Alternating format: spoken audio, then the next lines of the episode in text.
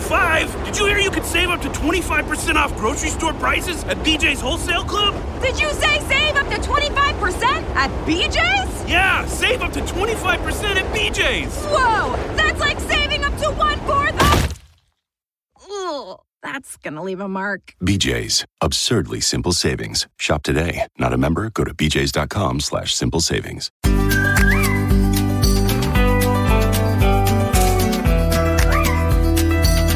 El periódico presenta el podcast Relatos de Verano.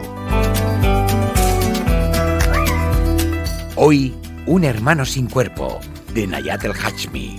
Capítulo 2.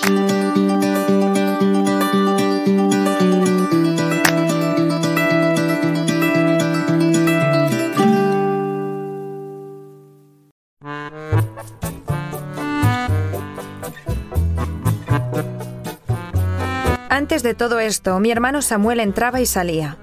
Aunque no tuviera trabajo, no paraba en todo el día. Quedaba con sus amigos, iba a conciertos y asistía a conferencias. Participaba en movilizaciones de todo tipo.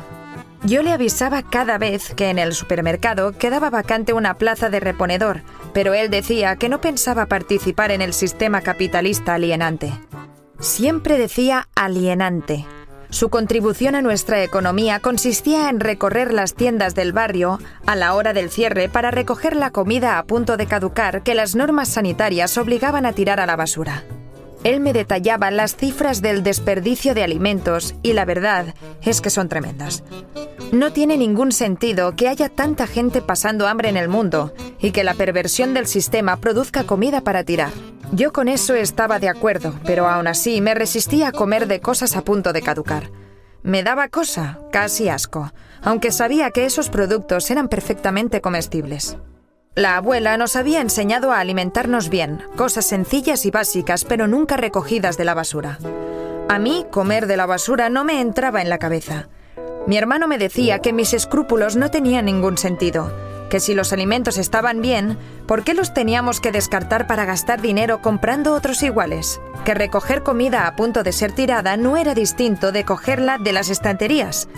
Su razonamiento era lógico, estaba de acuerdo con sus principios. Nuestra abuela, que besaba el pan cuando se caía al suelo, también nos había enseñado a no tirar la comida, pero no pude quitarme las manías. Me daba la sensación de que si empezaba a alimentarme de los contenedores, me sentiría como rebajada, como si me hubiera limado un poco la dignidad. Mi hermano tenía un nombre para todas las cosas que hacía.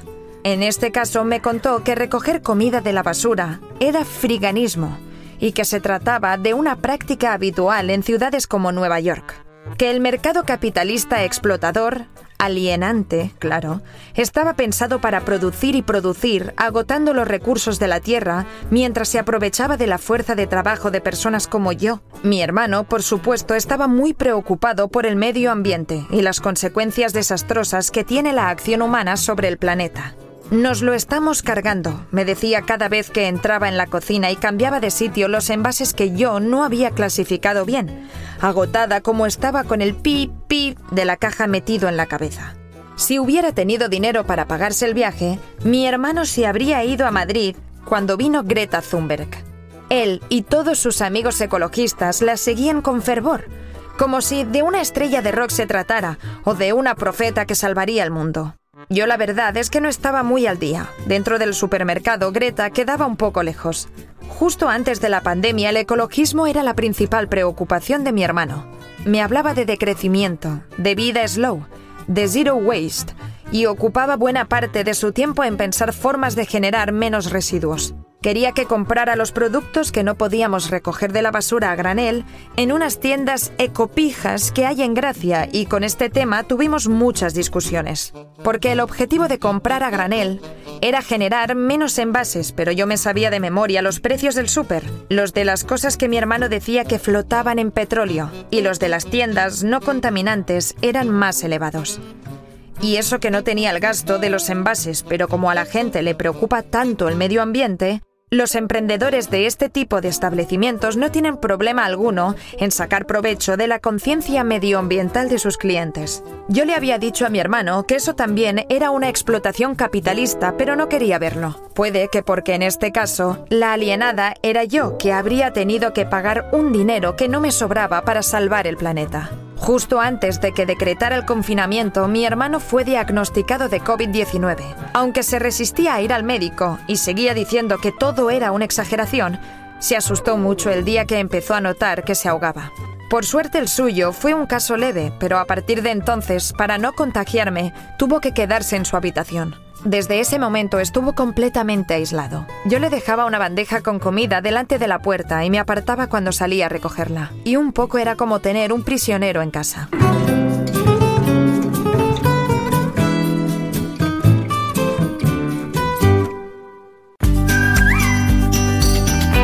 Hasta aquí el capítulo 2 de Un hermano sin cuerpo, de Nayat el Hachmi. Han escuchado Relatos de Verano, un podcast del periódico.